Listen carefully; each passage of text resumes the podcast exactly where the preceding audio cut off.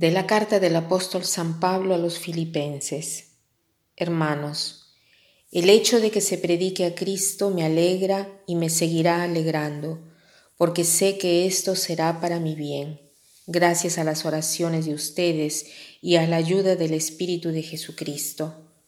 Pues tengo la firme esperanza de que no seré defraudado, y ahora como siempre estoy plenamente seguro de que ya sea por mi vida, ya sea por mi muerte, Cristo será glorificado en mí.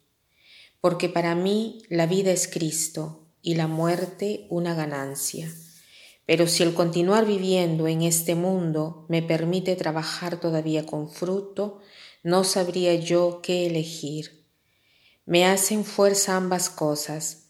Por una parte el deseo de morir y estar con Cristo, lo cual ciertamente es con mucho lo mejor. Y por otro lado, el de permanecer en vida, porque esto es necesario para el bien de ustedes. Convencido de esto, sé que me quedaré y los seguiré ayudando a todos ustedes para que progresen gozosos en la fe. Así tendrán en mí, cuando me encuentre de nuevo entre ustedes, un motivo de gran alegría en Cristo Jesús. San Pablo está escribiendo desde la cárcel a los filipenses y se da cuenta que el sufrimiento que está viviendo en realidad se convierte en un motivo de evangelización, porque es por esto que viene anunciado Cristo al mundo. Y Pablo hace resaltar aquí dos aspectos positivos de la vida, el anuncio de Cristo y la muerte que es un vivir con Cristo. Pablo ve la belleza de la vida, que la belleza de trabajar con fruto para llevar eh, el anuncio de la fe, ve todo esto para glorificar el nombre de Cristo y ve que esto es bueno. Pero cuando habla de la posibilidad de su muerte, ve que esto es todavía mejor. Y a través de las frases que a nosotros nos parecen absurdas, subraya su preferencia. Pablo dice, porque para mí la vida es Cristo y la muerte una ganancia. Y después, de una manera más conmovedora, dice, no sé realmente qué cosa escoger. O sea, Pablo duda, o el deseo de dejar esta vida para estar con Cristo, y dice, lo cual ciertamente es con mucho mejor. Pero si, como ustedes necesitan de mí, entonces me quedo para servirlos. Frases realmente absurdas que nos hacen ver la muerte desde un punto de vista diverso respecto a cómo nos han hecho ver hasta ahora. Me gusta pensar que esta lectura la tenemos hoy, 31 de octubre, que es la vigilia de la fiesta de todos los santos. El mes de noviembre es un mes que nos hace pensar a la muerte y a la, muerte cristiana.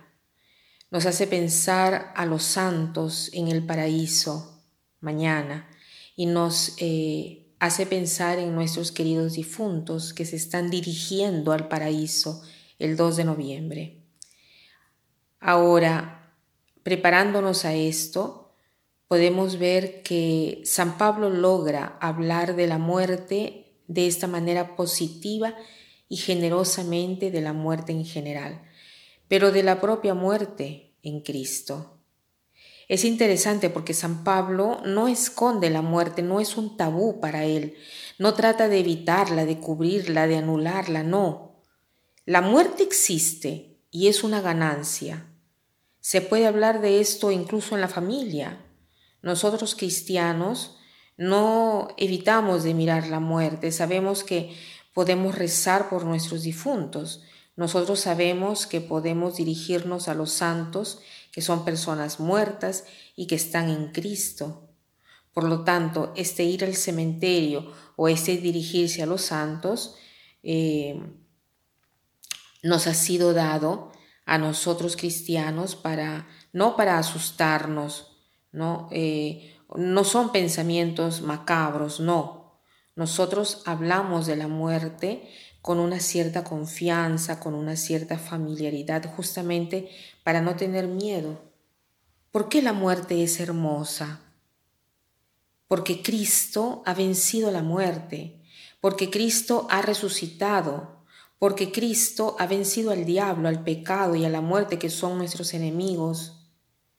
Si como San Pablo ha experimentado en su piel que Cristo ha resucitado porque lo ha encontrado, él mismo viviendo muertes pequeñas, podríamos decir, debido a las persecuciones, a las cárceles, a las incomprensiones, a los dolores físicos, ha visto que todo esto nos lleva a la vida. Entonces no habla más de la muerte como una experiencia horrible, sino como una puerta hacia la unión con Cristo y hacia el anuncio de su resurrección. Por eso San Pablo está contento de poder anunciar, porque lo que ha visto, lo que ha experimentado es que Cristo está vivo y que nosotros estamos vivos y que estaremos vivos con Él. Puede ser pagado a cualquier precio porque es una noticia que sorprende. Yo desafío a quien sea a ir por las calles diciendo a todos, como Pablo, para mí la vida es Cristo y la muerte una ganancia, o estoy indecisa si dejar esta vida para estar con Cristo, que es una cosa buena, o quedarme aquí en la tierra.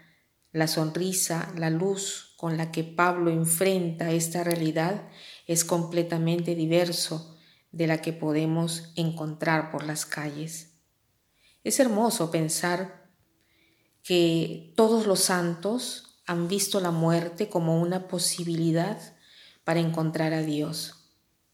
El salmo de la misa de hoy dice, mi alma tiene sed de Dios, del Dios vivo. ¿Cuándo veré el rostro de Dios? Así vemos, por ejemplo, a Santa Teresa de Ávila que dice, quiero ver a Dios, pero para verlo debo morir. Esta muerte que se convierte en una puerta que se abre en el cielo. Un niño pequeño que se cae, se hace una herida en la rodilla y está solo, se asusta y mira la herida que está infectada, que está con tierra, que no se cura, pero si el niño sabe que viene la mamá, que lo quiere y que tiene un desinfectante, sabe que la herida se curará y no pensará más en la herida, que es fea, sino en que la herida se curará. Así nosotros los cristianos, sabemos que la muerte es dolorosa, que nos hace mal, pero sabemos que Cristo venció la muerte, o sea, nos enfocamos sobre el lugar de comunión a la que nos lleva la muerte, en lugar del horror que podría provocar en nosotros. Como propósito podríamos pensar en esta visión cristiana de la muerte y delante de la propuesta del mundo, tendremos una belleza para mostrar que se manifiesta en el esplendor de lo que nos dice San Pablo.